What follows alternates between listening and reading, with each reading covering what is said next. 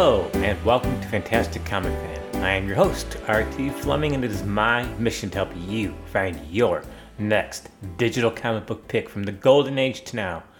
I have been reading comic books for over 40 years and have never lost my passion for comic books, something I try to pass on to old and new readers. It's Monday, August 28, 2023, and this is episode 126 of the podcast. Today, I'm happy to bring back Tony Kittrell at Advent Comics, celebrating its 14th anniversary. I had Tony out a couple of weeks ago to discuss the Advent Comics Kickstarter campaign, which is still running. Please read the show notes and back at Kickstarter. All this week, I am spotlighting Black creators. Think of it as a creator's world, of fantastic creators putting out some fantastic comic books. Coming today with this show, focusing on Advent Comics, I have a second show with Darryl Banks, iconic comic book artist who was someone I admired when I started noticing creators back when I started reading comic books long ago. Sprinkled throughout the week are shows spotlighting these other black creators. Please take the time to sample their guest appearances. It was a fantastic fun putting these shows together. If you're new to the podcast, thanks for checking it out. I hope you continue to sample the show. Please look at the show notes and follow the podcast on social media and subscribe to the podcast wherever you listen to podcasts. I want the podcast to continue to grow, and as I've said, introduce fans to a different way of discovering and reading fantastic comic books. Now, into today's show. Welcome back to the podcast. Today, I am excited and pleased to bring back on Tony Kittrell, who's on in August of 2023, promoting his Kickstarter at the time. Tony Kittrell, tell us a little bit about yourself and what Advent Comics is all about. Well, Ron, thank you for having me back. Um, I personally, with Advent Comics, wanted to start a company that first and foremost was about fan satisfaction. Um, and our mission statement, um, you'll find two things our logo, putting soul back in comics, um, getting people to feel good about comics again, but also to give fans and readers of our books high quality, great stories, and a fun read, basically. Um, that's what Advent Comics is about. And we want to continue that motto going into our 15th year. Tony, you have a real life job outside of putting out fantastic comic books. What is it? Why did you go down that career? And you're also getting ready to do retirement plans sometime soon. Yeah, yeah, yeah. Um, I currently am a career firefighter and paramedic in Maryland and um, I'll be retiring in the next 236 more days.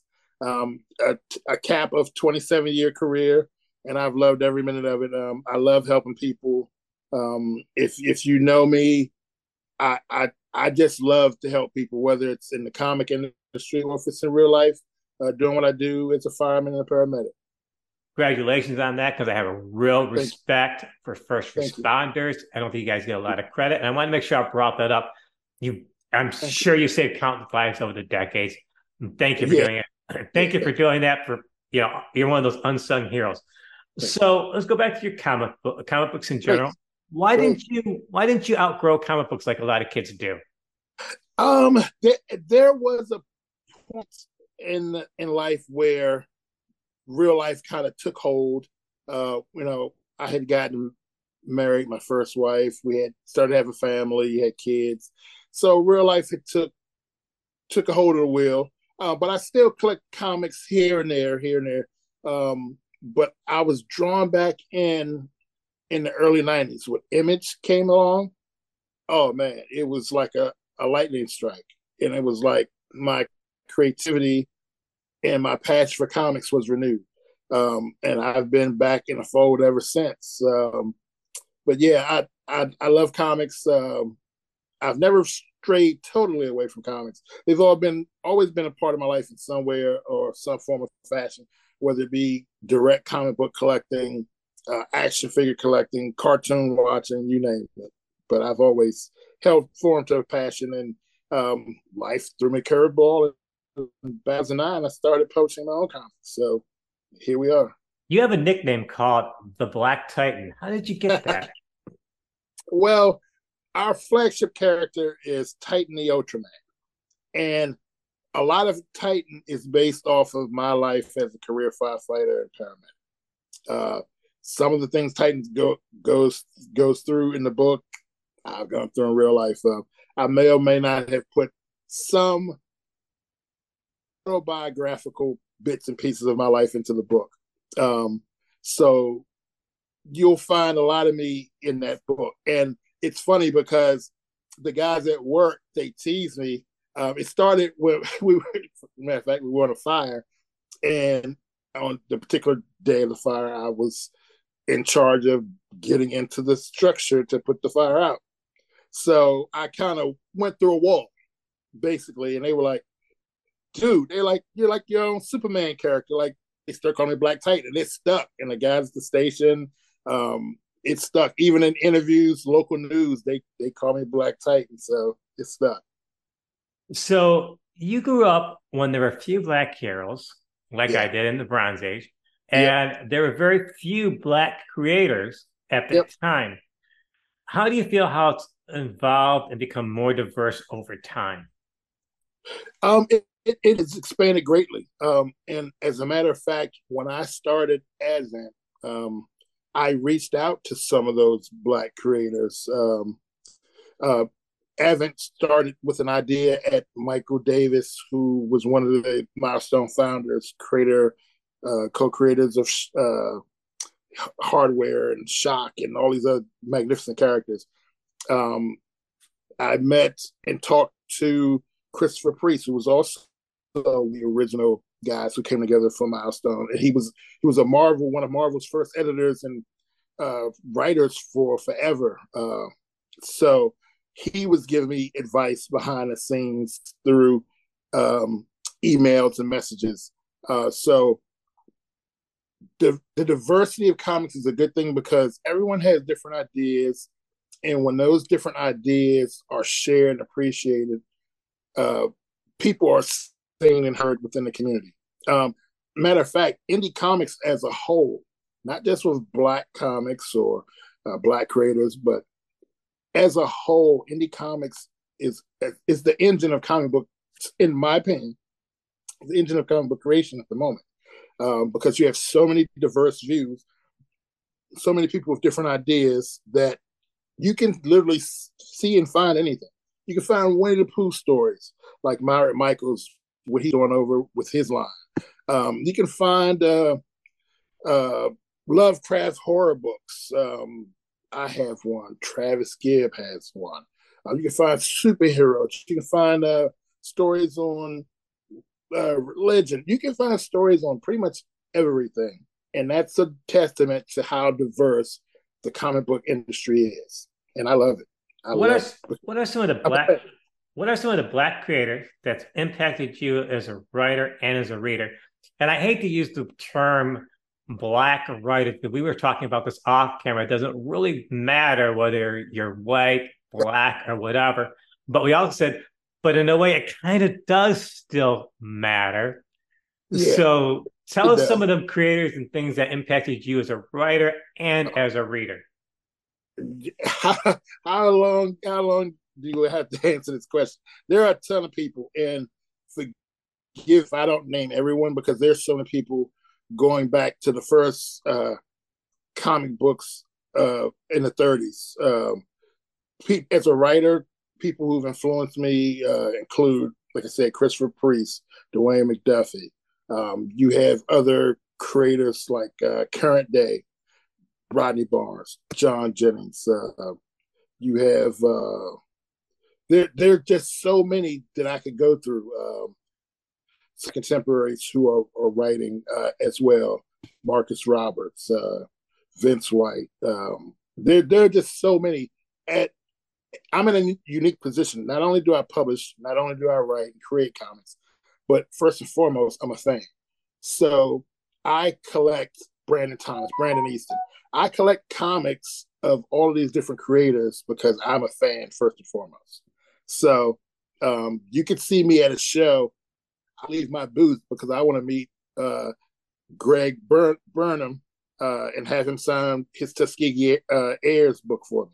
So it's just I am a fan, and there's so like I said, so many talented black and brown and creators of color who are now receiving their voice and their work is being uh, put out there.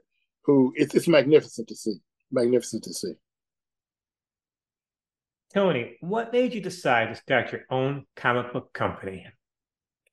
Um, I had attended the 2009 Black Panel given by Michael Davis, and at the time, Milestone had ended maybe a few years earlier. I think in like '97 ish, and there were no black characters that were filling the void currently. Um, and everything at the time was dark and grim and gritty. And I I wanted some fun story. I wanted some characters who looked and you know had experiences similar to my own. So I decided to go home when I left that uh, black panel and start my own comic book company. And like I said, I had uh, initially, uh, you know, like we all do, we ideas. We went to write comics and draw comics and be a part of the industry for forever. So I took some of those ideas, dusted them off, and um, I scoured the internet for first 13 artists, uh, the artists who work for Advent Comics. I call them the Untouchables.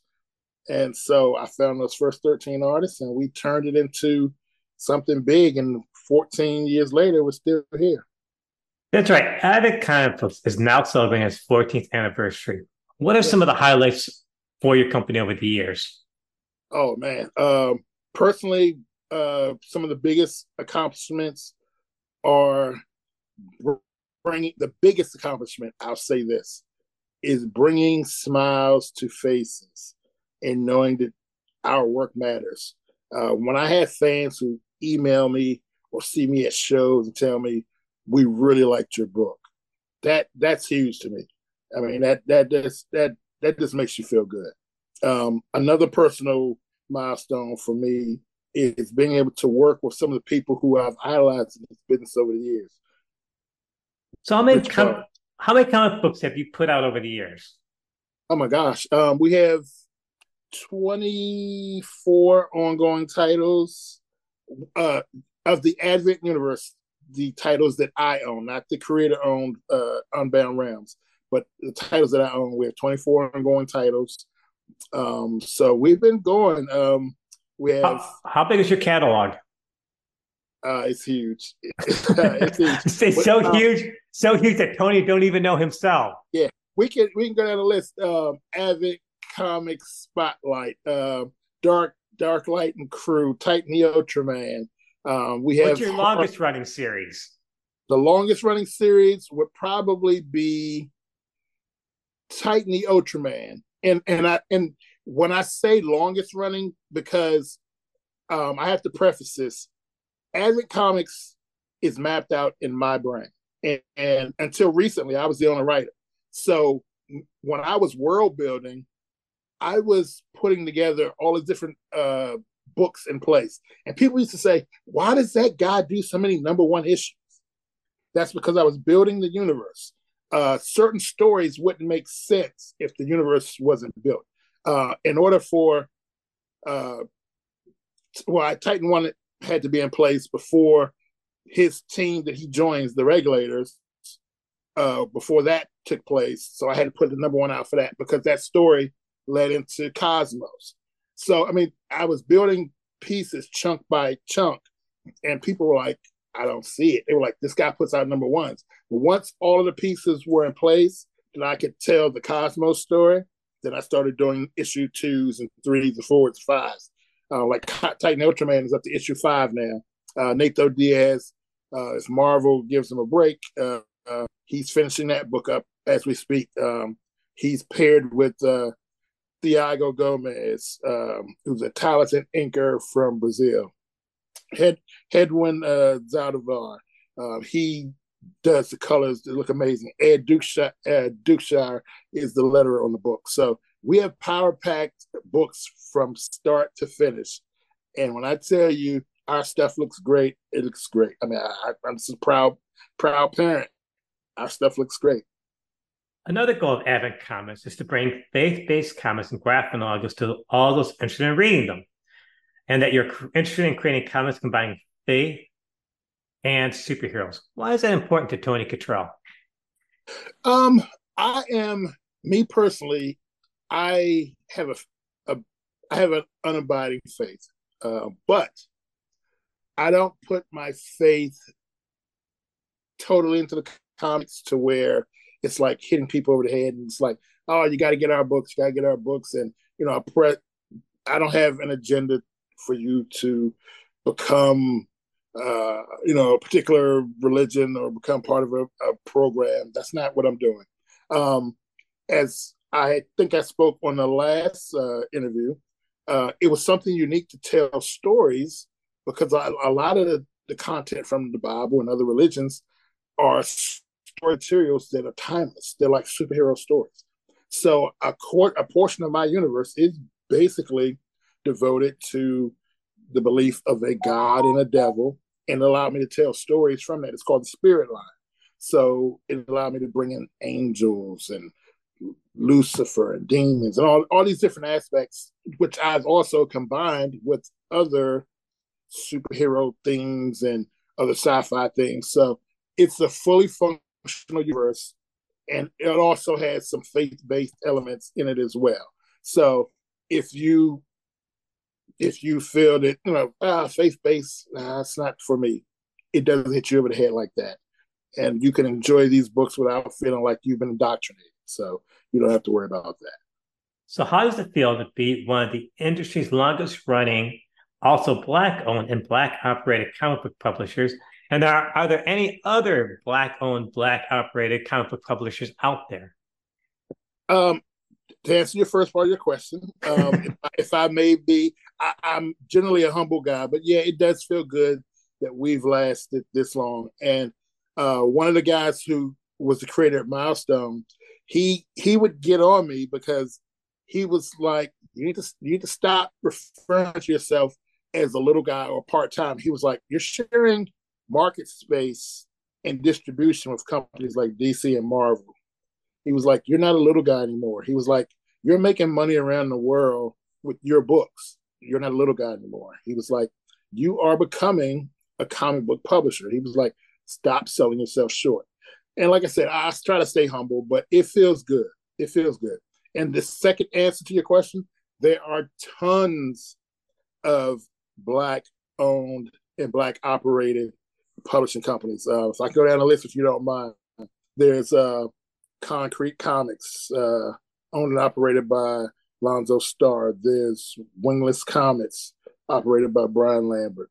Um, Darklight Comics, owned and operated by Vince White. Second Sight uh, Publishing, owned and operated by Bradley Golden and Marcus H. Roberts. Uh, you have uh, other companies uh, that include um, Danny J. Quick's uh, Fourth Wall Productions. Um, so many. There's so many uh, that it's it's incredible. There is a thriving universe and community of Black comic book creators out there and we all support one another. Greg Burnham, uh, he has his own thing with Marcus the Visual. They do incredible work with Tuskegee David Crownson, um, he's doing uh, Harriet Tubman and Demon Slayer. Uh, who else? Um, you have Sebastian Jones, who's doing uh, his Stranger Comics Niobe uh, stories. Amazing comic creators, as diverse as you can get um, and it's it's just a wonderful thing to see. You can find anything that you can think of being done by black creators at this time, and it's it's like I said, it's amazing to see that, and I'm I'm so glad to be a part of. it. What's the difference between your Kickstarter campaigns that you run throughout the year and what you put out through the normal distribution channels? Um, nothing. Um, I always want to give our readers and supporters and fans something extra. So when I do Kickstarters, that's my way of giving back to them. Um, for instance, um, there are well, there's only one really Kickstarter only title, um, and that that that's not even really true anymore. Uh, Cosmos, which is a 12 issue maxi series, it also doubles as a crossover with over 100 indie comics creators and publishers um, I do that on Kickstarter for the fans. They they love it. They love seeing those type of stories where you always want to see what would happen if the X Men met up with the Teen Titans, or what happens if Spawn and Batman met? Well, I do that, but to a greater degree. Um, so I'm teaming up with people you will not believe. And when people see these other companies in our books, they're like, no way you got Dark Horse and Mike Rude to give you Nexus, or no way you got uh, uh, Concrete to give you Absolver and Acolyte in your book, or some of the other countless companies that are part of this story. But yeah, we I've wove a, a nice story, I, I think, and it's it's pretty cool. It's pretty cool to be able to play with other people's characters, make it a cohesive story to where it's organic and it all fits. And it's like people are like, man, that's pretty cool. I mean, I've had people coming to me at cons and were like, that is a cool idea. I never would have thought Company X and Advent, their characters would meet up in a book. So it's it's pretty cool. So what is the ad? I'm sorry. What is the Advent universe? The Advent universe to me is fun. It's fresh. It's exciting, and it's the characters that I have brought forth um, that I have been making since I was five years old. I would make my own comic books as a kid, and those characters have stuck with me. So now that I have my own comic book company, I'm bringing those characters uh, forth. Um, I still have all my old notebooks of pictures and story bibles. And my wife, she hates it. She's like, if I see one more notebook coming to the house, she's like threatening to divorce me. But it it all fits, and I'm so glad that I'm able to bring all of these characters that I've loved over the years and bring them into stories and tell these stories. And fans have been receptive to them. The Advent comic universe to me is it's fun, it's family, and it's it's interesting. It's interesting. You don't write all your own books. Who are some of the creative team, not just writers, connected to Advent Comics on a regular basis? Again, why do you call them untouchables? And I know it's multi-part, but why does Rich Buckler have a place of honor on your website? Um, I until recently I was the only writer, but as Advent Comics started to expand, there was no way that I could keep up with the the creative side as well as the business side. So I started hiring other writers. Um, and right now I have four other writers who are on long term with Advent. Um, more of that to come. Um, I'll tell you about that a little later. Um, and the Untouchables, I call them that because when I searched for these artists, I was just blown away by their work. Some of the artists include Dodi Ika, um, Alan Goldman, Nathan Diaz, um, creators who over the years have just put out amazing work. Um, and even uh, creators who have just recently become uh, part of the Advent Comics family, like Chris Batista, Jay James Brown, um, Tommy Shelton. Um, there's so many artists who are so talented, and when you see the work, the quality of work that they give Advent Comics, it's it's untouchable. And so I just labeled them jokingly and lovingly as the Untouchables, and it's stuck. And they they all giggle when I say it, but to me, they are the top, the cream of the crop. And I, I love being able to work with these creators. I love it. So why does Rich Buckler have that place of honor? Because Rich Buckler was one of the creators when I grew up. Loved this stuff. Whether it was the Superman versus Shazam digest that I bought from Toys R Us when I was seven years old. Um, Nova, Fantastic Four. I mean, he was a creator who I loved for years. And over the years, it turns out that we had a, a connection. One of the guys who was in his one of his studio mates uh, was a member at my church, and we talked about Rich. And when I actually met Rich Buckler, we would talk and have conversations for hours. We would talk on the phone, with email. Um, and before he passed away, it was planned that um, he was going to bring certain characters, uh, such as Darkling, who hadn't been seen in over 30 years to Advent Comics along with his original Demon Hunter character. He was going to bring them back to Advent.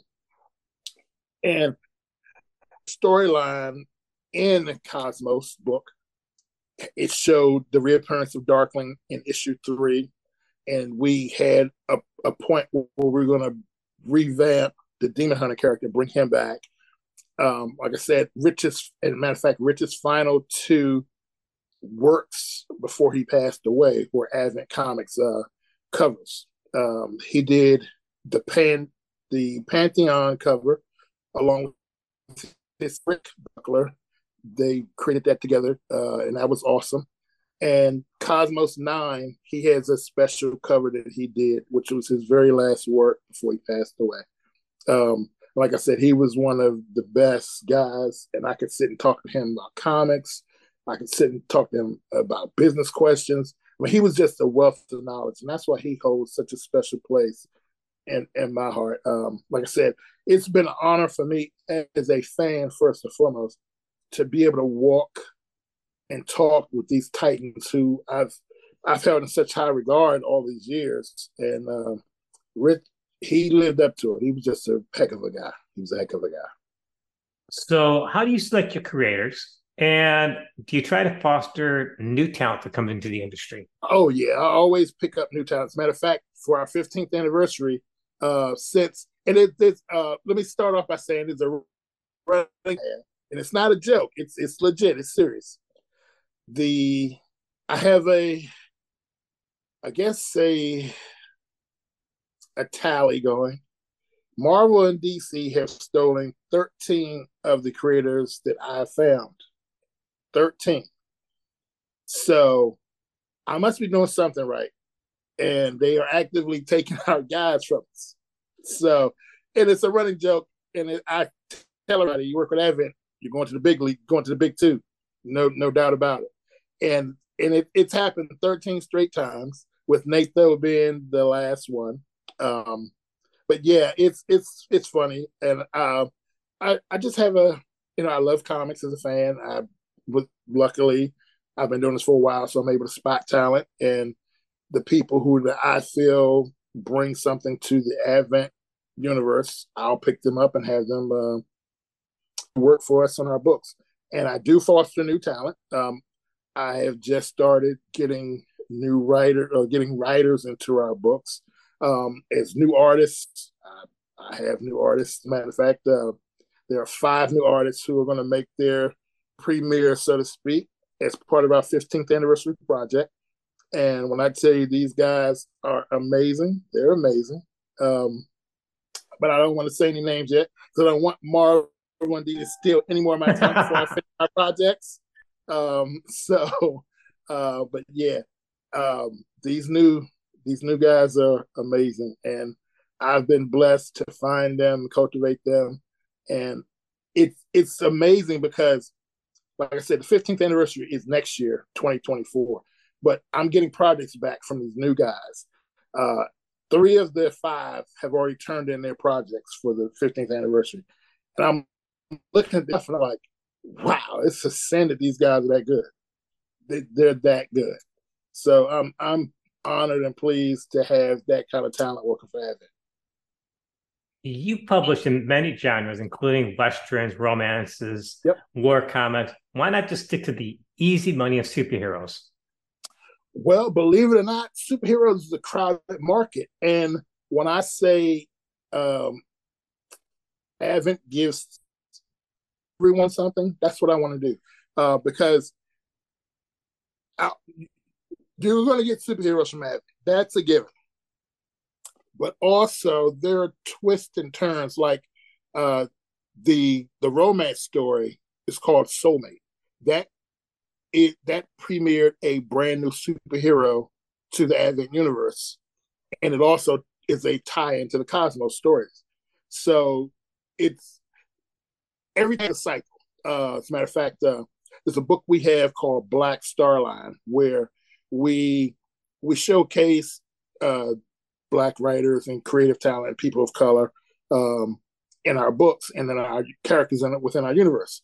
Um, the latest book that's part of our um, our our new series, um, it gives a background on Dalton Malone, who is a character in one of our books called Southside. So everything matters. So the war comic ties into the Southside book. The romance book ties into the, the Cosmos book. The Advent universe is connected in ways you cannot believe.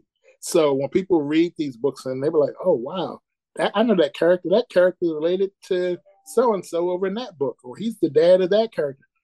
This universe is fully connected. There was a lot of world building that went on in these books. Are all the Advent comics kid friendly? Not all of them. Uh, there are several. Well, I won't say several. There are two titles that are definitely not kid friendly. They're mature readers. Southside, because that deals with a character, Dark Malone, who's trying to find who murdered his friend, and he resorts to pretty much. Uh, he's like a black John Wick mixed with the Punisher. So that book is a lot of violent, ultra violent. It has language, it has nudity, has adult situations. So that's definitely not for kids. And then I have another book, even though it's su- it's super villains, it's called the Hit Squad. And they're assassins within the Advent universe, the best assassins they are, but they have a secret. And that book also has language and it's not for kids, it's strictly for adults. But we do have some kid um, kid oriented uh, books like our Sunshine One Shot. That's kid oriented. Uh, uh, we have a few that kids can read. We do have some kids stories that they can read specifically just for kids. Are the kid audience something that's important to you that you try to grow? Oh yeah, oh yeah. Uh, because I I I look back when I was a kid, comics were a big part of my life and this this is really going to sound hokey, but it's I swear it's the truth. Comics helped me learn how to read because I would look at comics and I would I would just be fascinated, and it would be like huge words, and I run to the dictionary to figure out what that word was so I could finish reading comic book. So, comics helped me learn how to read, and comics became an integral part of me growing and developing into who I am. So I want to bring that same enjoyment, that same sense of wonder and awe that I had as a kid to the kids of today. And hopefully the next Tony Kittrell or someone better than me can come along and tell their stories when they come of age.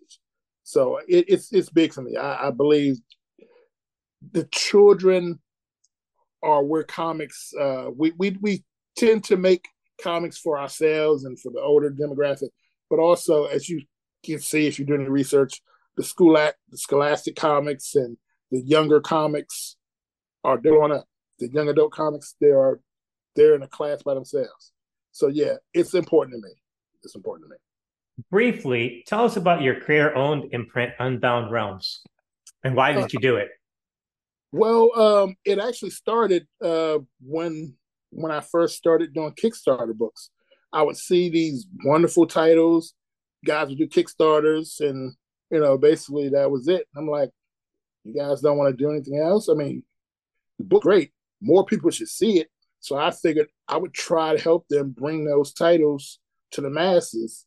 Um, so I, you know, I had at the time Amazon and Comixology, and you know, I had my own distribution line going. So I was like, I can take your book global, and I just started helping other creators get their book out there and as time went on, um, got with Diamond, um, got with uh, got our books in Walmart. So there are different avenues open to different uh, creators. And like I said, I don't just want people to see my books. I'm a fan first and foremost, so I try to take books that I think others will enjoy and try to you know bring them to the masses as well. We've been talking about Advent comics in general and and your career and all that stuff. But I like to get into the nuts and bolts of things, kind of like pull the curtain back and okay. take away things and see what's like kind of like behind the scenes and more of the business aspect of things. Like your distribution and marketing, your comic books and merchandise are on six continents, over 34 countries. How does a scrappy oh. company get that type of distribution And how the heck did you get to be at Walmart? I went and Googled well, Walmart. I, I, yeah, I can get Walmart can get Advent Comics off their website. I, I, I gotta stop you. I gotta stop you because not 34 countries, 54 countries. Before before I got with Diamond, now me me, me solo managed to get those books. Now Tony, I told you off camera, no bragging. Just put that bragging no, bragging. no, on TV. I, that's just, impressive. 50 countries I, is good. Just, I just have to set the record straight. I just have to set the record straight. And then when I, because I was going, I when I went to Diamond and told them what I had planned, and then they were like, "Wow, you're doing this and that," and I'm like, "Yeah." I'm like, you know, I want to be part of the team with you guys, and they were like, "Done." But no, I did it. I did it myself. I mean, humble brag, I did it myself. Um, I I just have been a firefighter. I have a no quit. Uh, some people may say cocky attitude. I call it confidence. I call it self confidence. So, my first book, uh, Pandemonium Evil Incarnate, uh, was a graphic novel. Um, I mean, I put that book on Amazon. I put it on at the time uh, Comics Plus, which is the iPad version of Comixology. Um, and from there, uh, people were starting to see it, and I I connected with uh, the, the the first and only at the time uh, comic book shop in Dubai, and they were like, "We want to sell your book," and I'm like, "Let's do it." So when I started saying, "Okay, people are liking this book," So I was just reaching out, and there were different places I wanted to put our books. And slowly but surely, I was knocking down those locations. And I said, I want to make our books global. And it's, you know, knock on wood, you know, thankfully, it's been happening. It's been happening. There are and so that, many. There are so many yeah. comic books being put out right now. There's fantastic publishers putting out stuff. It's mm-hmm. reminiscent to me of the 90s when there were so many publishers, but back then they didn't have the internet for help with marketing. So is is it harder or easier today to get noticed? Mm, your comic books and Advent comic with just the flood of stuff that's out there. As a comics creator, I'll say the internet makes it easier to self-publish and to get your books out there. But that's a double-edged sword because while there is a ton of publishers or people can put out their own stories, there's only so much eye space or shelf space, and you're fighting with thousands of other people for that space. So yeah, you got to do something new, something original to try to get your stuff out there and to bring eyes to it. Um, like I said, um, our 14th anniversary Kickstarter, I did that not to make money. I did that to bring new eyes to Advent Comics and to get them on board for our real anniversary, which is well, not real anniversary, but our real celebration, which is our 15th anniversary, which we have a we have a bunch of stuff planned coming up. So it's all about doing things to propel your brand and your comics forward. Uh, sometimes you got to think out of the box uh, in order to make that happen. So, how do social media and comic conventions help Advent Comic grow as a brand? What do you do? It, it, helped, it helped a lot, but by the same token, uh, there are other uh, companies who surpass us on social media, um, but sales wise, I'm, I'm not in their pockets or their business, but I can almost guarantee you they don't touch it sales wise. But um, social media is still a tool that we're, we're learning. Um, I am learning to try to promote Advent Comics. And like I said, Advent Comics is probably the biggest company you've never heard of. I would have just, to agree. Yeah, yeah. It's probably the biggest company you've never heard of. And I'm trying to change that. And I'm trying to do more podcasts and do more things to put Advent's name out there because when people see the type of quality of our books and the content we're bringing, they're going to fall in love with it. They really are. And I hate to say things like that that don't seem humble, but I, I just feel that strongly in our books, in our creators, and our teams, and in Advent Comics as a whole. I think once you see what we're doing, you'll love what we're doing. You have some of your comic books on a digital platform. When you put out a new comic book, do you also release that comic book in a digital plat- platform at the same time? And what led you on a path to go to more digital? I try to do digital and print because I know even though purists out there they want to have the copy in their hands, there is a big chunk of the market that actually loves digital. Um, they can take their comics with them anywhere. They don't have to, you know, fight to create space in their homes and their collection for more content, but they can still have the comics with them. Um, I am a big proponent. I try to do digital and print. Um, the unbalanced uh, books, um, that's a little different. Um, and if the creators want their books to go through the digital process with Advent, I'm more than happy to do it. Um, but like I said, most of our books are digital and um, print based, and um, digital started for me actually when I was starting Advent and I was getting advice. Uh, that was Christopher Priest. He was telling me if you don't do anything else and you're serious about starting your comic book company, go digital. He was big on telling me go digital. And this was back in 99, 2000. He was like, go digital. He was like, that's the wave of the future. And I was like, really? I was like, I like reading comics in my hand. He was like, I'm telling you, young man, go digital. And so I took his advice and I started doing digital almost out the gate. We had digital and we had print. So, you know, it's a big thing and it's, it's served us well. You're on Comixology, Drive Through, Indie Planet.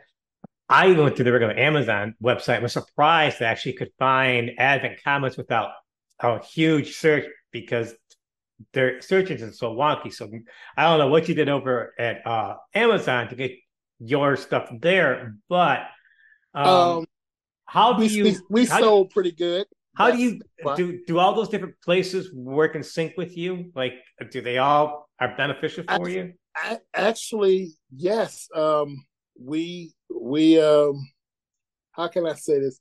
All right, today is a is a full day. I'm not bragging, but we have brought sales to those platforms, so they generally tend to work with us. And once they saw that, hey, people like this stuff, we got moved to the top of the list.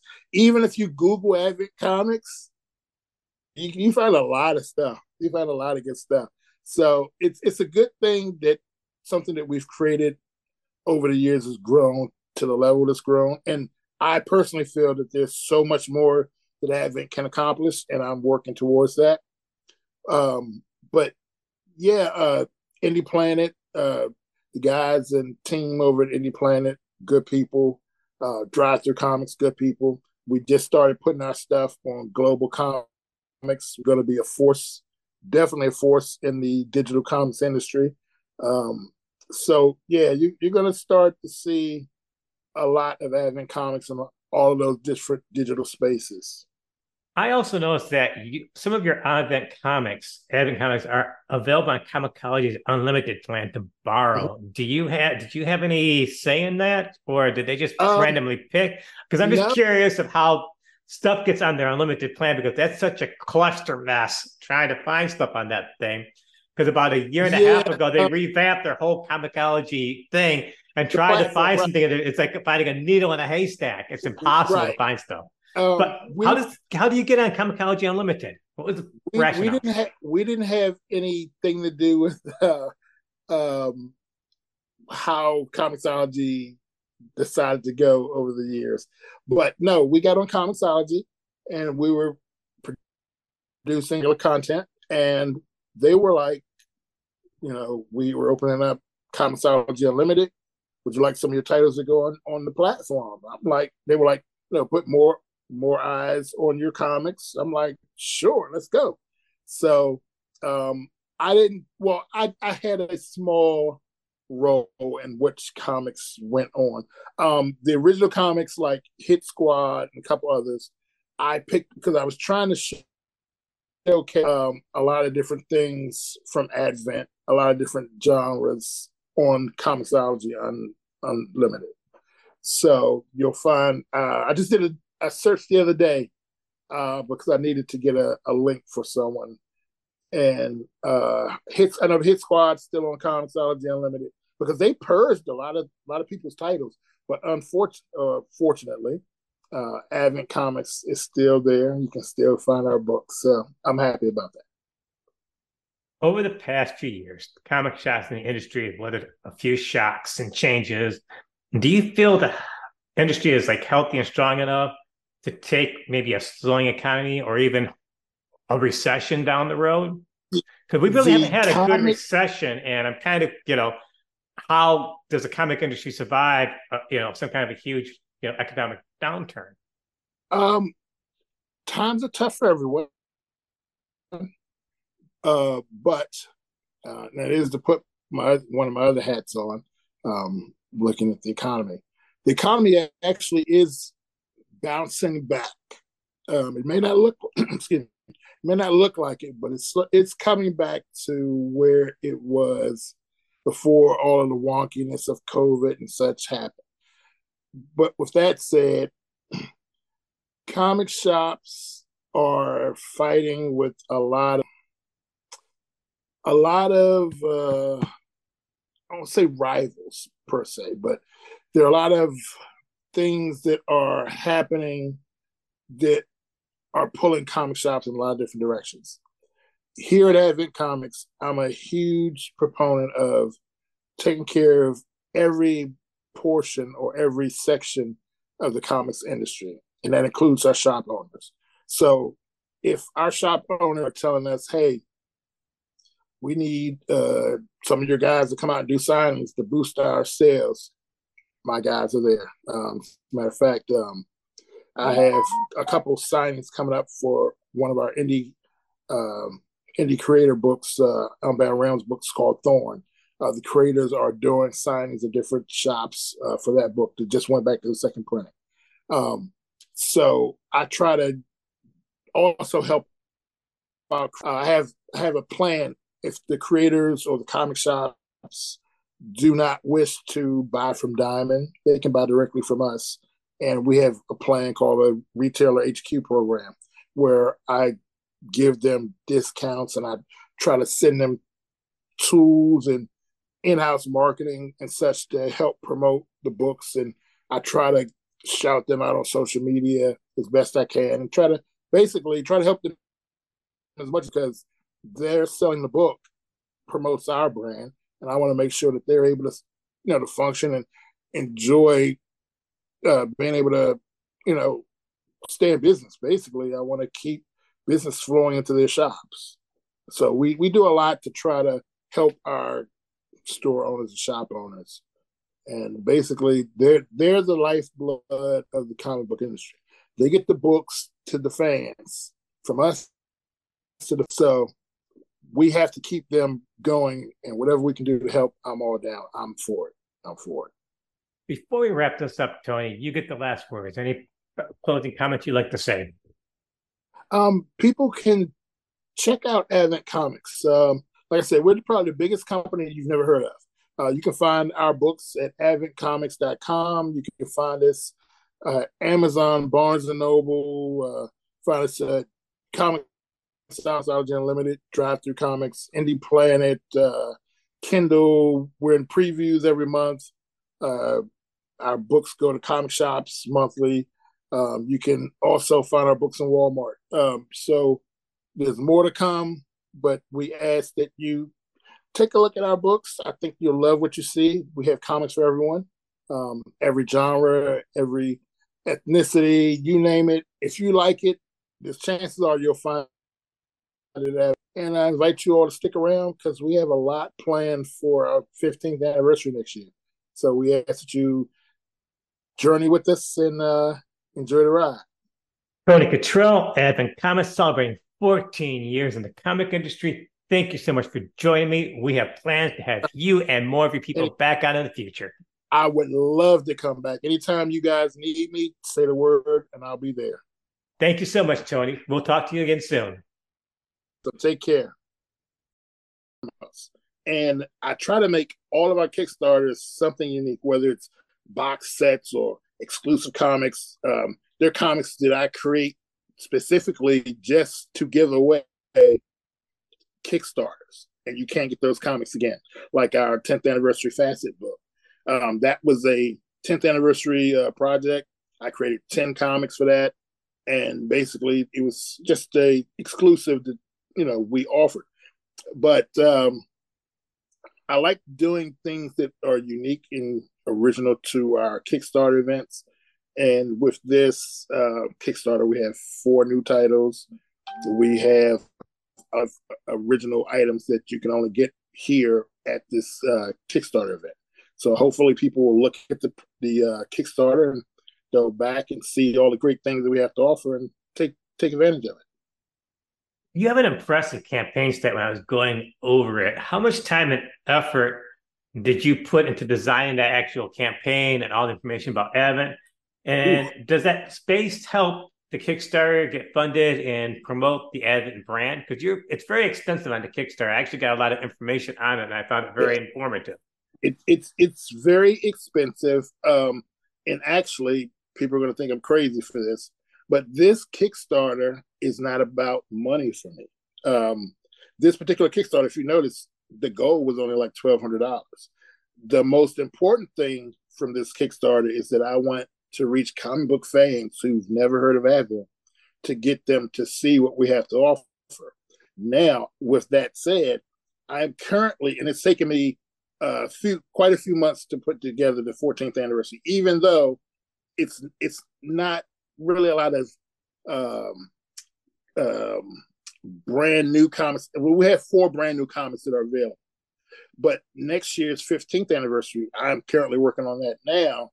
That is why I did this Kickstarter to get people so they can sign on to the 15th anniversary, which is going to be huge. When I say huge, it's going to be huge. I mean, I'm going to start releasing some of the names of the of the people who are participating, um, who we've already gotten work back from, and that alone is just going to blow people's minds when they see all of this talent. They're going to be like, "Wow!" like, "Wow!"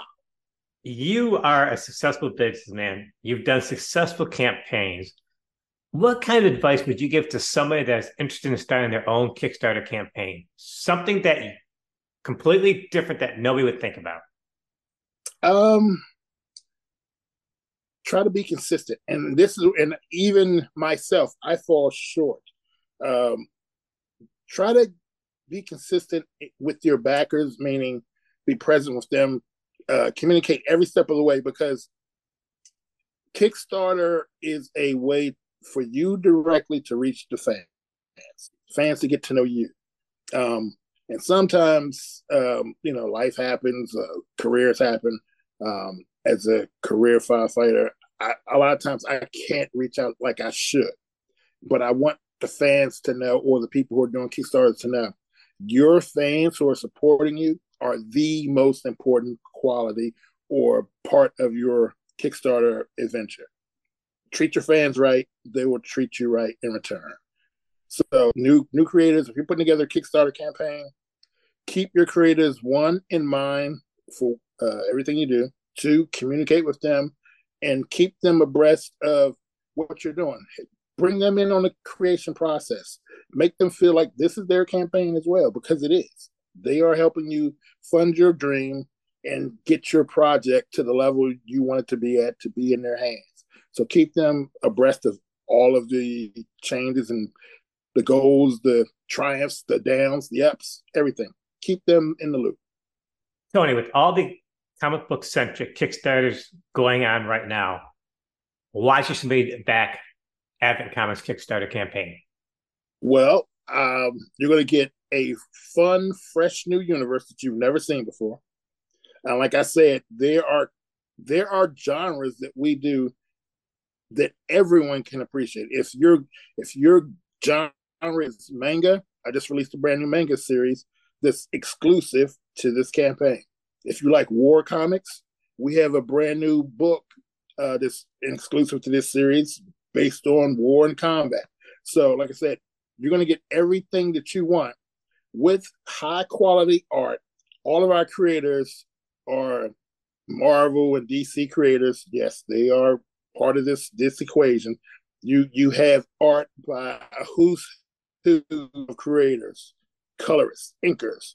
So we're giving you high quality art, great prices, great content, fun stories, and it's something fresh, it's something new. Give it a try. I guarantee you'll like what you see. I guarantee it. Tony, you get the last word before we wrap this up. Do you have any closing comments? Uh, yeah, like everyone to at least take a look. Um, I know times are hard for all of us right now. Um, if you can't, it uh, once you see it, share the word with a family member, a friend who likes comics, or anyone who you think would appreciate co- great comics. And once you see some of the items that we have available, I think um, you'll see that this isn't a hobby. This is this is someone who has a passion for comics and who wants. I want to bring the smile that I've been had on my face from enjoying comics for close to 50 years now to new readers and to other comic book readers because I want that joy to come back to comics. A, a, lot of a lot of people are not happy with the comics they see these days, but I want you to read an Advent comic book, graphic novel, or trade paperback, whatever the case may be, and for you to be like, "Wow, that's a pretty good story. That's you know, that's awesome. I like that. I know. I'll give these guys another chance." And like I said, we're planning a 15th anniversary that's going to knock your socks off. So I want to bring in new readers now and take you on the journey with this. So the next August that we hit the 15th anniversary, you can enjoy what we have cooking. We've been cooking it for quite a while. So I think you'll enjoy it. Tony Kittrell, Advent Comics Kickstarter campaign running all through the month of August 2023. There'll be information in the show notes. Thank you so much for joining me on the podcast. I'm going to have you back on soon again. Thanks, Tony. I love it. Thank you for having me and to your, your readers and your listeners. Please help campaign. Um, you can find us at uh, Kickstarter Advent Comics 14th anniversary uh, celebration. Thank you. Welcome back to the podcast. Today, I am excited and pleased to bring back on Tony Kittrell, who's on in August of 2023, promoting his Kickstarter at the time. Tony Kittrell, tell us a little bit about yourself and what Advent Comics is all about. Well, Ron, thank you for having me back. Um, I personally, with Advent Comics, wanted to start a company that, first and foremost, was about fan satisfaction um, and our mission statement, um, you'll find two things: our logo, putting soul back in comics, um, getting people to feel good about comics again, but also to give fans and readers of our books high quality, great stories, and a fun read. Basically, um, that's what Advent Comics is about, and we want to continue that motto going into our 15th year. Tony, you have a real life job outside of putting out fantastic comic books. What is it? Why did you go down that career? And you're also getting ready to do retirement plans sometime soon. Yeah, yeah, yeah. Um, I currently am a career firefighter and paramedic in Maryland, and um, I'll be retiring in the next 236 more days. Um, a, a cap of 27 year career, and I've loved every minute of it. Um, I love helping people um, if if you know me, I, I I just love to help people, whether it's in the comic industry or if it's in real life, uh, doing what I do as a fireman and a paramedic. Congratulations on that, because I have a real Thank respect you. for first Thank responders. You. I don't think you guys get a lot of credit, and I want to make sure I brought that up. You, I'm Thank sure you. you saved countless lives over the decades. Thank you for yeah. doing it. Thank you for doing that. For you know, you're one of those unsung heroes. So let's go back to your comic book, comic books in general. Why didn't you Why didn't you outgrow comic books like a lot of kids do? Um, there, there was a point in in life where real life kind of took hold. Uh, you know, I had gotten married, my first wife. We had started having family, had kids. So real life it took took a hold of the wheel. Uh, but I still collect comics here and there, here and there. Um, but I was drawn back in in the early 90s when Image came along, oh man, it was like a, a lightning strike. And it was like my creativity and my passion for comics was renewed. Um, and I've been back in the fold ever since. Um, but yeah, I, I, I love comics. Um, I've never strayed totally away from comics. They've all been always been a part of my life in some way or, or some form of fashion, whether it be direct comic book collecting, uh, action figure collecting, cartoon watching, you name it. But I've always held form to a passion, and um, life threw me curveball. In 2009, I and I started poaching my own comics. So here we are. You have a nickname called the Black Titan. How did you get that? well, our flagship character is Titan the Ultraman. And a lot of Titan is based off of my life as a career firefighter and paramedic. Uh, some of the things Titan go, goes goes through in the book, I've gone through in real life. Uh, I may or may not have put some autobiographical bits and pieces of my life into the book. Um, so you'll find a lot of me in that book. And it's funny because the guys at work, they tease me. Um, it started when we were, matter of fact, we were on a fire. And on the particular day of the fire, I was in charge of getting into the structure to put the fire out. So I kind of went through a wall, basically, and they were like, dude, they're like, you're like your own Superman character. Like they start calling me Black Titan. It's stuck. And the guys at the station, um, it's stuck. Even in interviews, local news, they they call me Black Titan. So it's stuck. So you grew up when there were a few black heroes, like yeah. I did in the Bronze Age, and yep. there were very few black creators at the yep. time. How do you feel how it's evolved and become more diverse over time? Um, it, it, it has expanded greatly. Um, and as a matter of fact, when I started Advent, um, I reached out to some of those Black creators. Um, uh, Advent started with an idea at Michael Davis, who was one of the Milestone founders, creator, uh, co-creators of uh, Hardware and Shock and all these other magnificent characters. Um, I met and talked to Christopher Priest, who was also the original guys who came together for Milestone, and he was he was a Marvel, one of Marvel's first editors and uh, writers for forever. Uh, so he was giving me advice behind the scenes through um, emails and messages. Uh, so the diversity of comics is a good thing because everyone has different ideas, and when those different ideas are shared and appreciated, uh, people are seen and heard within the community. Um, matter of fact, indie comics as a whole, not just with black comics or uh, black creators, but as a whole, indie comics is is the engine of comic book, in my opinion, the engine of comic book creation at the moment, um, because you have so many diverse views, so many people with different ideas that you can literally see and find anything. You can find Winnie the Pooh stories like Myrick Michaels what he's going over with his line. Um, you can find uh, uh, Lovecraft horror books. Um, I have one. Travis Gibb has one. Uh, you can find superheroes. You can find uh, stories on uh, religion. You can find stories on pretty much everything, and that's a testament to how diverse the comic book industry is. And I love it. I what love are it. what are some of the black what are some of the black creators that's impacted you as a writer and as a reader? And I hate to use the term black writer because we were talking about this off camera. It doesn't really matter whether you're white, black, or whatever. But we also said, but in a way, it kind of does still matter. Yeah, so tell us does. some of the creators and things that impacted you as a writer and as a reader.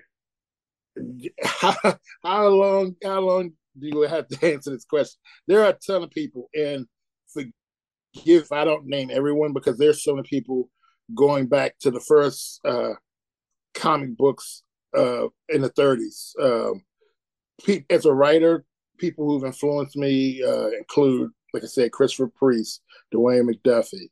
Um, you have other creators like uh, current day, Rodney Barnes, John Jennings. Uh, you have uh, there there are just so many that I could go through. Um, contemporaries who are, are writing uh, as well.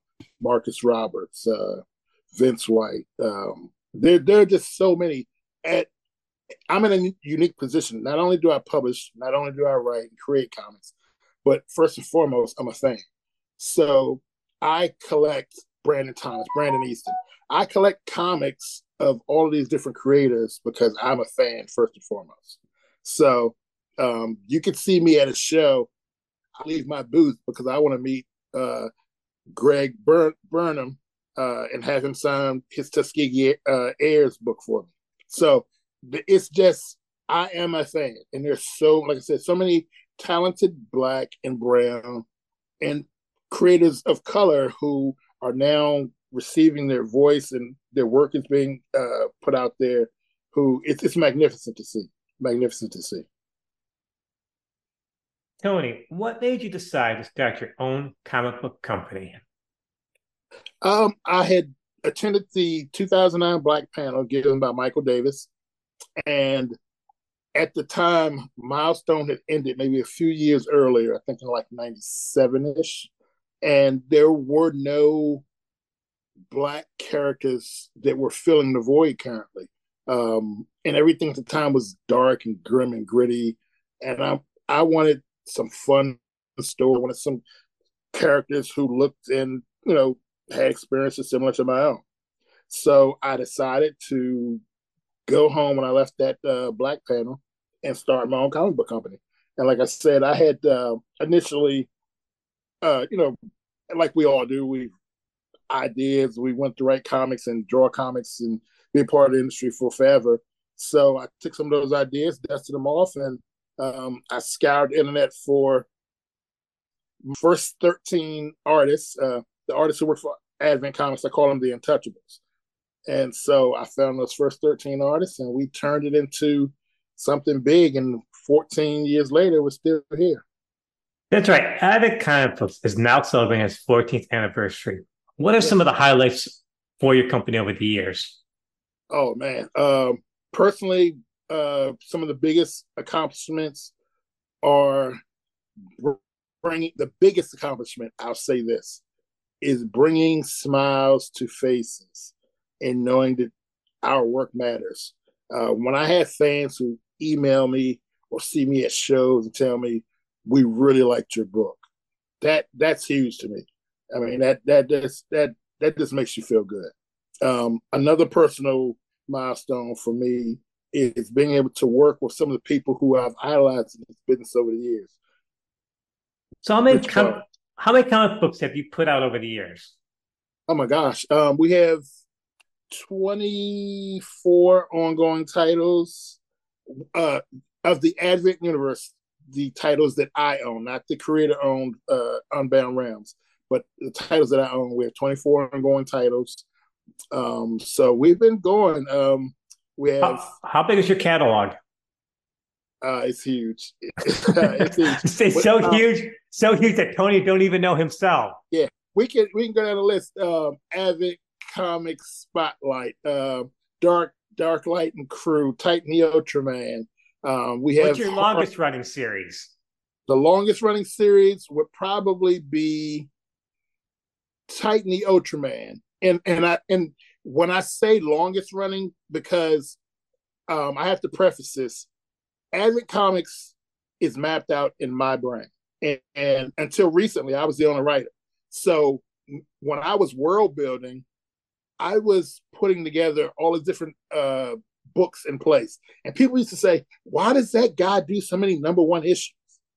That's because I was building the universe uh, certain stories wouldn't make sense if the universe wasn't built.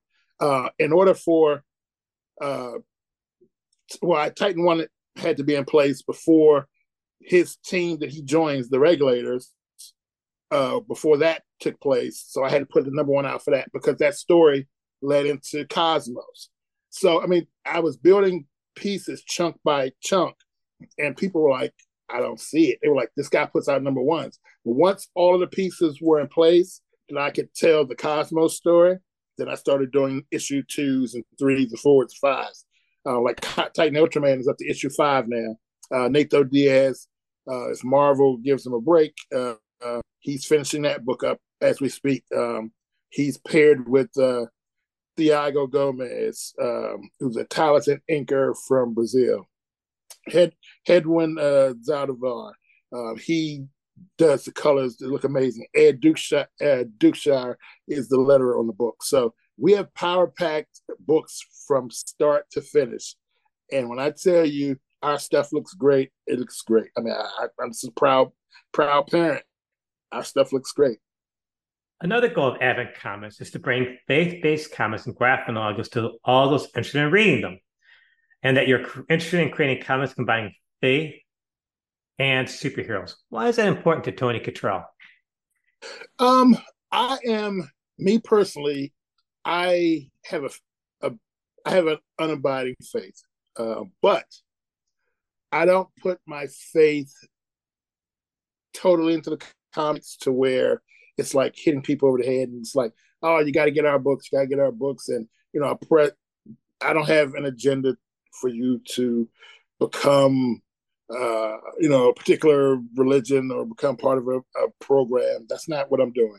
Um, as I think I spoke on the last uh, interview, uh, it was something unique to tell stories because a, a lot of the, the, content from the Bible and other religions are story materials that are timeless. They're like superhero stories. So a, court, a portion of my universe is basically devoted to the belief of a God and a devil and allowed me to tell stories from that. It's called the Spirit Line. So it allowed me to bring in angels and Lucifer and demons and all, all these different aspects, which I've also combined with other superhero things and other sci-fi things. So it's a fully functional universe, and it also has some faith-based elements in it as well. So if you if you feel that you know ah faith based nah, it's not for me. It doesn't hit you over the head like that. And you can enjoy these books without feeling like you've been indoctrinated. So you don't have to worry about that. So how does it feel to be one of the industry's longest running also black owned and black operated comic book publishers and are, are there any other black owned black operated comic book publishers out there um to answer your first part of your question, um, if, I, if, I, may be, I, am generally a humble guy, but yeah, it does feel good that we've lasted this long. And uh, one of the guys who was the creator of Milestone, he he would get on me because he was like, "You need to you need to stop referring to yourself as a little guy or part time." He was like, "You're sharing market space and distribution with companies like DC and Marvel." He was like, You're not a little guy anymore. He was like, You're making money around the world with your books. You're not a little guy anymore. He was like, You are becoming a comic book publisher. He was like, Stop selling yourself short. And like I said, I try to stay humble, but it feels good. It feels good. And the second answer to your question, there are tons of black owned and black operated publishing companies. Uh, so I go down the list if you don't mind. There's uh, Concrete Comics, uh, owned and operated by Lonzo Starr. There's Wingless Comics, operated by Brian Lambert. Um, Darklight Comics, owned and operated by Vince White. Second Sight uh, Publishing, owned and operated by Bradley Golden and Marcus H. Roberts. Uh, you have uh, other companies uh, that include um, Danny J. Quick's uh, Fourth Wall Productions. Um, so many. There's so many uh, that it's it's incredible. There is a thriving universe and community of Black comic book creators out there, and we all support one another. Greg Burnham, uh, he has his own thing with Marcus the Visual. They do incredible work with Tuskegee Heirs. David Crownson, um, he's doing uh, Harriet Tubman and Demon Slayer. Uh, who else? Um, you have Sebastian Jones, who's doing uh, his Stranger Comics Niobe uh, stories. Amazing comic creators, as diverse as you can get, um, and it's it's just a wonderful thing to see. You can find anything that you can think of being done by black creators at this time, and it's it's like I said, it's amazing to see that, and I'm I'm so glad to be a part of. it. What's the difference between your Kickstarter campaigns that you run throughout the year and what you put out through the normal distribution channels? Um, nothing. Um, I always want to give our readers and supporters and fans something extra. So when I do Kickstarters, that's my way of giving back to them. Um, for instance, um, there are well, there's only one really Kickstarter only title, um, and that that that's not even really true anymore. Uh, Cosmos, which is a 12 issue maxi series, it also doubles as a crossover with over 100 indie comics creators and publishers. Um, I do that on Kickstarter for the fans. They they love it. They love seeing those type of stories where you always want to see what would happen if the X Men met up with the Teen Titans, or what happens if Spawn and Batman met. Well, I do that, but to a greater degree. Um, so I'm teaming up with people you will not believe, and when people see these other companies in our books, they're like, "No way you got Dark Horse and Mike Baron and Steve Rude to give you Nexus, or no way you got." Uh, uh, concrete to give you absolver and acolyte in your book or some of the other countless companies that are part of this story. But yeah we i've wove a, a nice story I, I think. And it's it's pretty cool. It's pretty cool to be able to play with other people's characters make it a cohesive story to where it's organic and it all fits. And it's like people are like man that's pretty cool. I mean i've had people coming to me at cons and they're like that is a cool idea. I never would have thought Company X and Advent, their characters would meet up in a book. So it's, it's pretty cool. So what is the ad? I'm sorry. What is the Advent universe? The Advent universe to me is fun. It's fresh. It's exciting, and it's the characters that I have brought forth um, that I have been making since I was five years old. I would make my own comic books as a kid, and those characters have stuck with me. So now that I have my own comic book company, I'm bringing those characters uh, forth. Um, I still have all my old notebooks of pictures and story bibles. And my wife, she hates it. She's like, if I see one more notebook coming to the house, she's like threatening to divorce me. But it it all fits, and I'm so glad that I'm able to bring all of these characters that I've loved over the years and bring them into stories and tell these stories and fans have been receptive to them. The Advent comic universe to me is it's fun, it's family, and it's it's interesting. It's interesting. You don't write all your own books. Who are some of the creative team, not just writers, connected to Advent Comics on a regular basis? Again, why do you call them untouchables? And I know it's multi-part, but why does Rich Buckler have a place of honor on your website? Um, I until recently I was the only writer, but as Advent Comics started to expand, there was no way that I could keep up with the the creative side as well as the business side. So I started hiring other writers. Um, and right now I have four other writers who are on long term with Advent. Um, more of that to come. Um, I'll tell you about that a little later.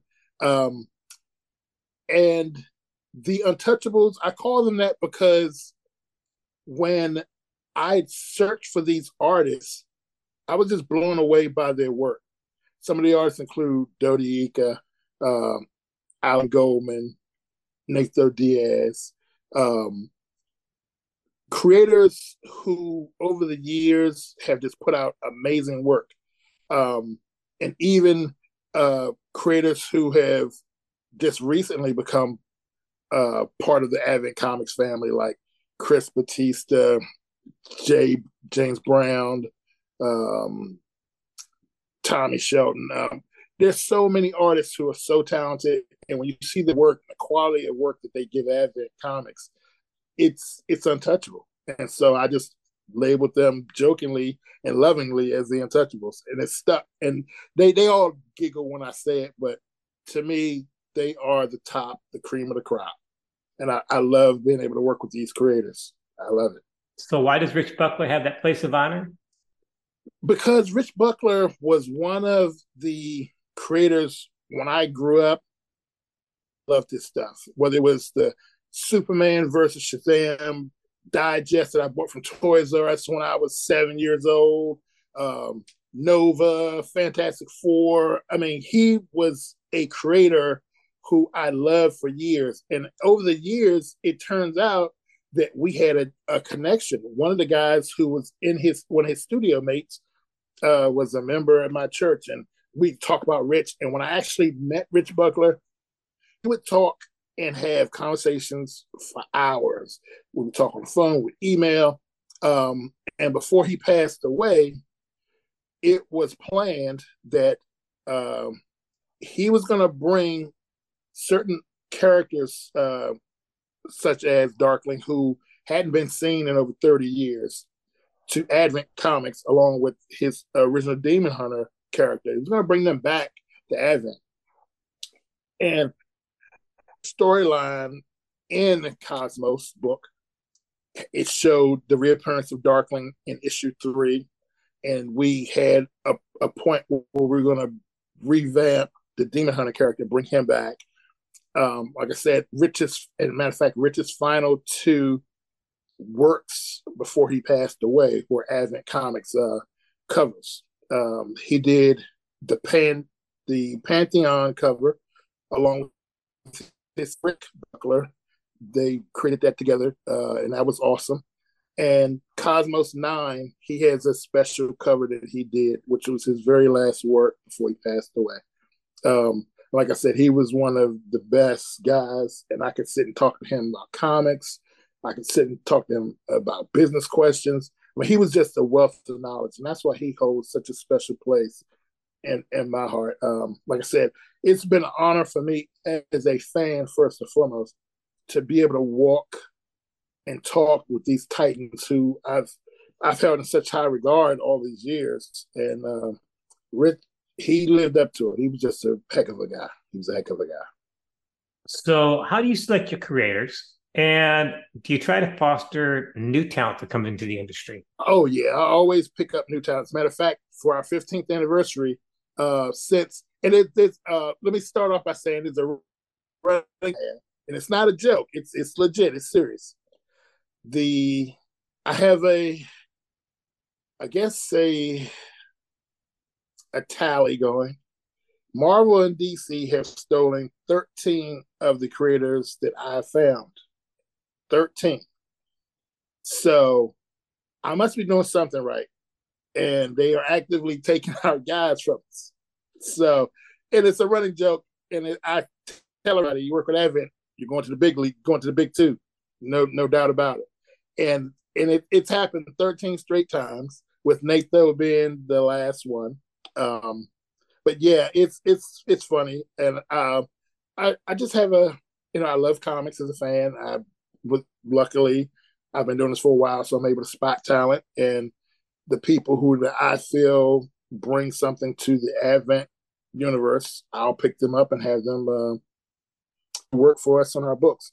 And I do foster new talent. Um, I have just started getting new writer or getting writers into our books um, as new artists. I, I have new artists. Matter of fact, uh, there are five new artists who are going to make their premiere, so to speak, as part of our 15th anniversary project. And when I tell you these guys are amazing, they're amazing.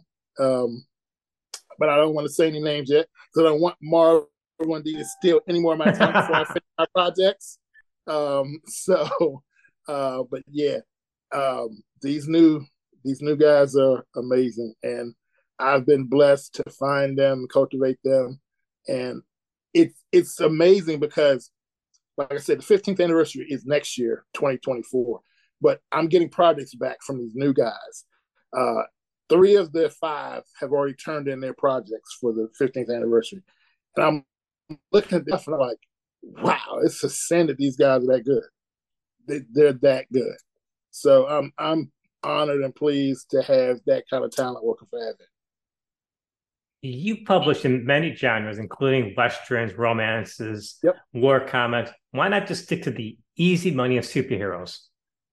Well, believe it or not, superheroes is a crowded market. And when I say um, Advent gives everyone something, that's what I want to do.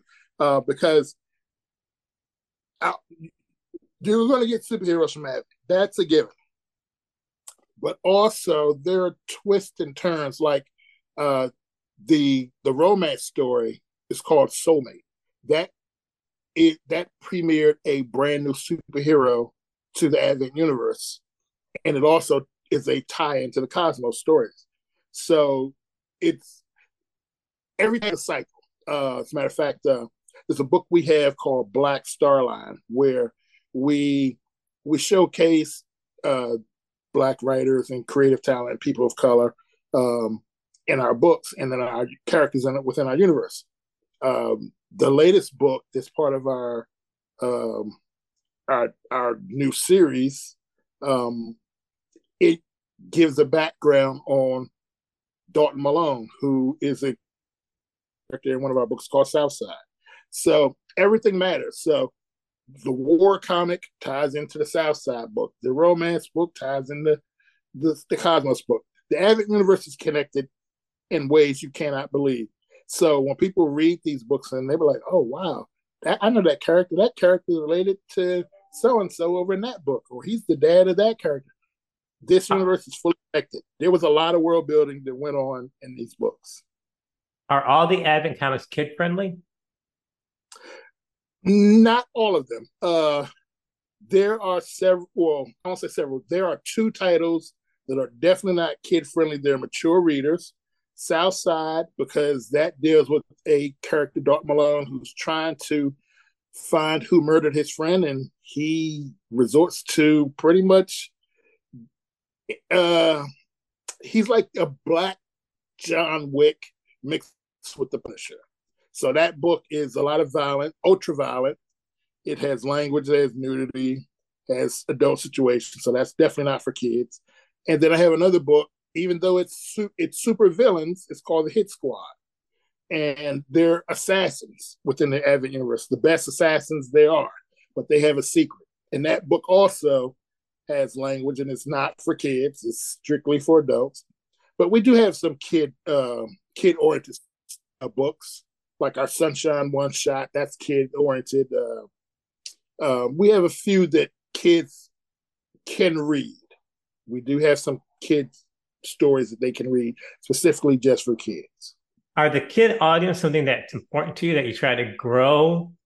Oh yeah, oh yeah. Uh, because I I I look back when I was a kid, comics were a big part of my life and this this is really going to sound hokey, but it's I swear it's the truth. Comics helped me learn how to read because I would look at comics and I would I would just be fascinated, and it would be like huge words, and I run to the dictionary to figure out what that word was so I could finish reading comic book. So, comics helped me learn how to read, and comics became an integral part of me growing and developing into who I am. So I want to bring that same enjoyment, that same sense of wonder and awe that I had as a kid to the kids of today. And hopefully the next Tony Kittrell or someone better than me can come along and tell their stories when they come of age. So it, it's it's big for me. I, I, believe the children are where comics uh, we, we we tend to make comics for ourselves and for the older demographic, but also as you can see if you're doing the research, the school at the scholastic comics and the younger comics are doing up. The young adult comics, they are they're in a class by themselves. So yeah, it's important to me. It's important to me. Briefly, tell us about your creator-owned imprint, Unbound Realms, and why did you do it? Well, um, it actually started uh, when when I first started doing Kickstarter books. I would see these wonderful titles. Guys would do Kickstarters, and you know, basically that was it. I'm like, you guys don't want to do anything else? I mean, the book great. More people should see it. So I figured I would try to help them bring those titles to the masses. Um, so I, you know, I had at the time Amazon and Comixology, and you know, I had my own distribution line going. So I was like, I could take your book global, and I just started helping other creators get their book out there and as time went on, um, got with Diamond, um, got with uh, got our books in Walmart. So there are different avenues open to different uh, creators. And like I said, I don't just want people to see my books. I'm a fan first and foremost. So I try to take books that I think others will enjoy and try to, you know, bring them to the masses as well. We've been talking about Advent Comics in general and and your career and all that stuff. But I like to get into the nuts and bolts of things, kind of like pull the curtain back and okay. take away things and see what's like kind of like behind the scenes and more of the business aspect of things. Like your distribution and marketing, your comic books and merchandise are on six continents, over 34 countries. How does a scrappy oh. company get that type of distribution? And how the heck did you get to be at Walmart? I went and Googled well, Walmart, I, and yeah, I can get Walmart can get Advent Comics off their website. I, I, I gotta stop you. I gotta stop you because not 34 countries, 54 countries. Before before I got with Diamond, now me me, me solo managed to get those books. Now Tony, I told you off camera, no bragging. Just put that bragging no, bragging. no, on TV. I, that's I just, impressive. 50 countries I, is good. Just, I just have to set the record straight. I just have to set the record straight. And then when I, because I was going, I when I went to Diamond and told them what I had planned, and then they were like, "Wow, you're doing this and that," and I'm like, "Yeah." I'm like, you know, I want to be part of the team with you guys, and they were like, "Done." But no, I did it. I did it myself. I mean, humble brag, I did it myself. Um, I I just have been a firefighter. I have a no quit. Uh, some people may say cocky attitude. I call it confidence. I call it self confidence. So my first book, uh, Pandemonium Evil Incarnate, uh, was a graphic novel. Um, I mean, I put that book on Amazon. I put it on at the time uh, Comics Plus, which is the iPad version of Comixology. Um, and from there, uh, people were starting to see it, and I I connected with uh, the, the the first and only at the time uh, comic book shop in Dubai, and they were like, we want to sell your book. And I'm like, let's do it. So when I started saying, okay, people are liking this book. So I was just reaching out and there were different places I wanted to put our books. And slowly but surely I was knocking down those locations. And I said, I want to make our books global. And it's, you know, knock on wood, you know, thankfully it's been happening. It's been happening. There are and so that, many there are so many yeah. comic books being put out right now. There's fantastic publishers putting out stuff. It's mm-hmm. reminiscent to me of the 90s when there were so many publishers, but back then they didn't have the internet for with marketing. So is is it harder or easier today to get noticed your comic books and Advent comic book, just the flood of stuff that's out there? As a comics creator, I'll say the internet makes it easier to self-publish and to get your books out there. But that's a double edged sword because while there is a ton of publishers or people can put out their own stories, there's only so much eye space or shelf space, and you're fighting with thousands of other people for that space. So yeah, you got to do something new, something original to try to get your stuff out there and to bring eyes to it. Um, like I said, um, our 14th anniversary Kickstarter. I did that not to make money. I did that to bring new eyes to Advent Comics and to get them on board for our real anniversary, which is well not real anniversary, but our real celebration, which is our 15th anniversary, which we have a we have a bunch of stuff planned coming up. So it's all about doing things to propel your brand and your comics forward.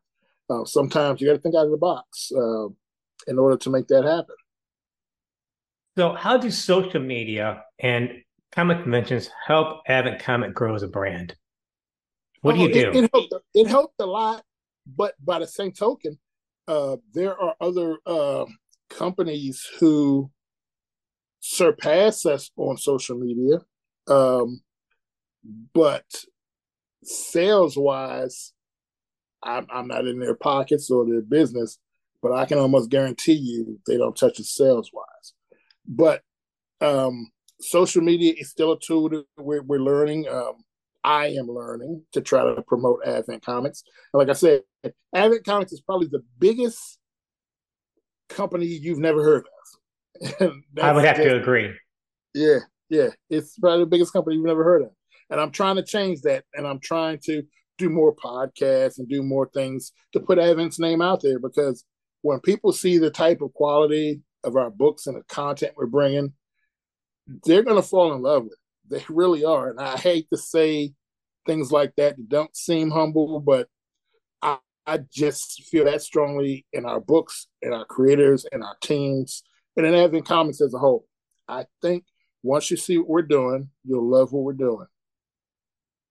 You have some of your comic books on a digital platform. When you put out a new comic book, do you also release that comic book in a digital plat- platform at the same time? And what led you on a path to go to more digital?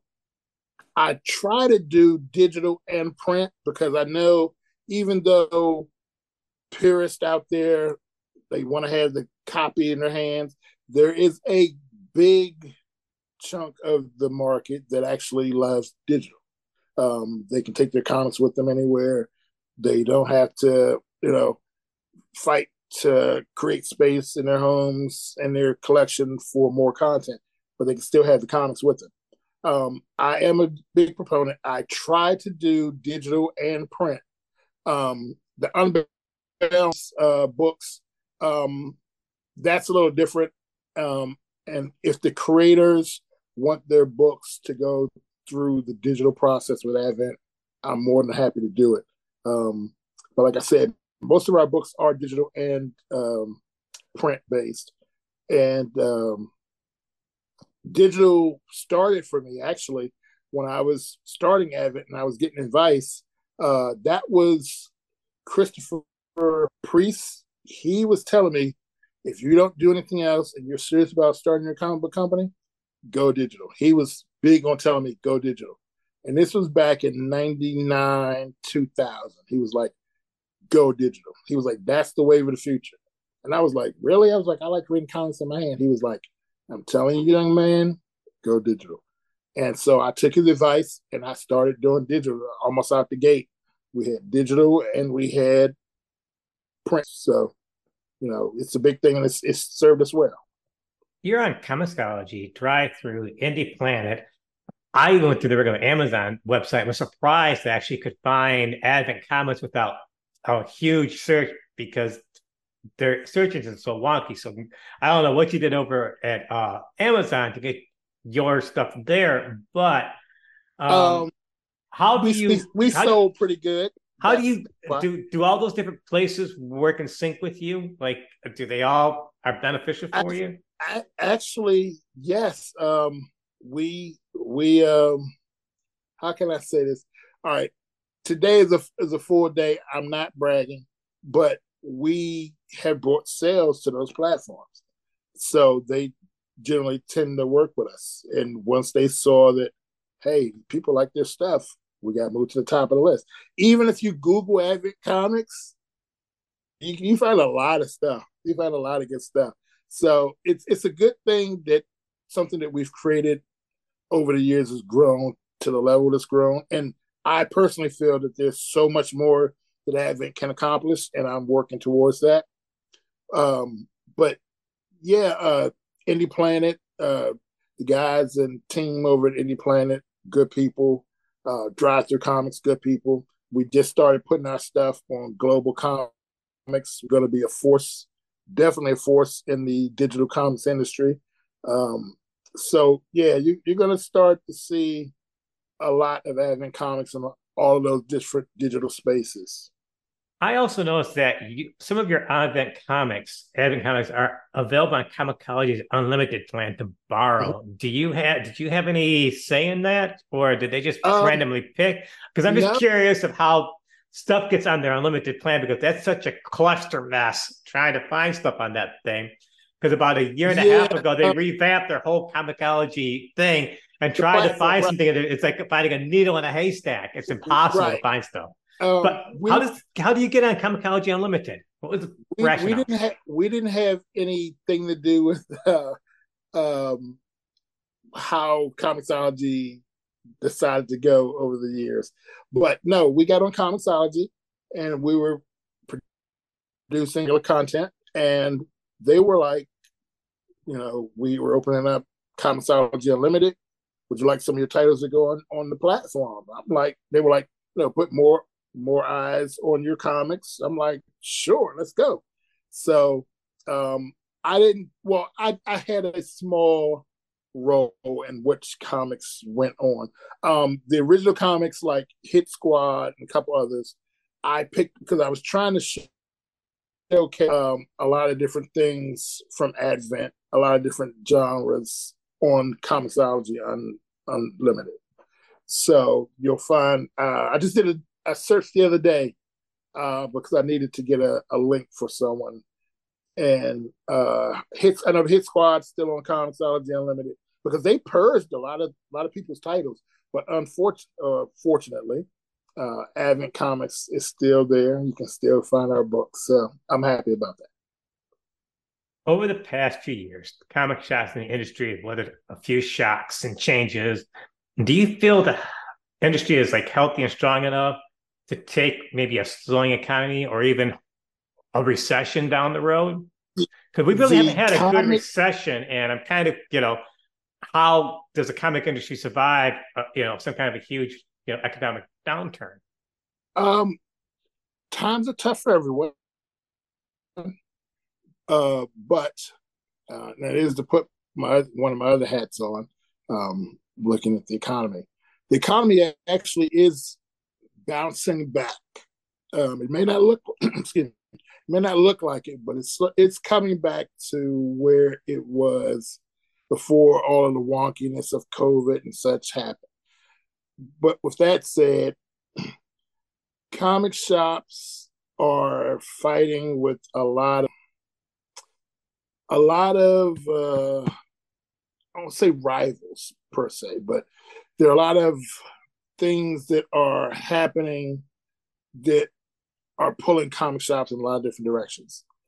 Here at Advent Comics, I'm a huge proponent of taking care of every portion or every section of the comics industry, and that includes our shop owners.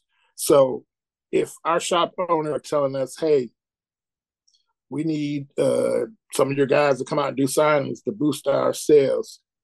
My guys are there. Um, matter of fact, um, I have a couple signings coming up for one of our indie um, indie creator books, uh, Unbound Realms books called Thorn. Uh, the creators are doing signings at different shops uh, for that book that just went back to the second printing. Um, so I try to also help. Uh, I have have a plan if the creators or the comic shops do not wish to buy from Diamond, they can buy directly from us. And we have a plan called a retailer HQ program where I give them discounts and I try to send them tools and in-house marketing and such to help promote the books. And I try to shout them out on social media as best I can and try to basically try to help them as much because they're selling the book promotes our brand, and I want to make sure that they're able to, you know, to function and enjoy uh, being able to, you know, stay in business. Basically, I want to keep business flowing into their shops. So we we do a lot to try to help our store owners and shop owners. And basically, they're they're the lifeblood of the comic book industry. They get the books to the fans from us to the so we have to keep them going and whatever we can do to help i'm all down. I'm for it. I'm for it. Before we wrap this up tony you get the last words. Any closing comments you'd like to say? Um, people can check out advent comics. Um, like i said we're probably the biggest company you've never heard of. Uh, you can find our books at adventcomics.com you can find us uh, amazon barnes and noble uh, find us at comic Comixology Unlimited, DriveThru Comics, Indie Planet, uh, Kindle. We're in previews every month. Uh, our books go to comic shops monthly. Um, you can also find our books in Walmart. Um, so there's more to come, but we ask that you take a look at our books. I think you'll love what you see. We have comics for everyone, um, every genre, every ethnicity, you name it. If you like it, the chances are you'll find that. And I invite you all to stick around because we have a lot planned for our 15th anniversary next year. So we ask that you journey with us and uh, enjoy the ride. Tony Kittrell, Advent Comics, celebrating 14 years in the comic industry. Thank you so much for joining me. We have plans to have you and more of your people back on in the future. I would love to come back. Anytime you guys need me, say the word and I'll be there. Thank you so much, Tony. We'll talk to you again soon. So take care.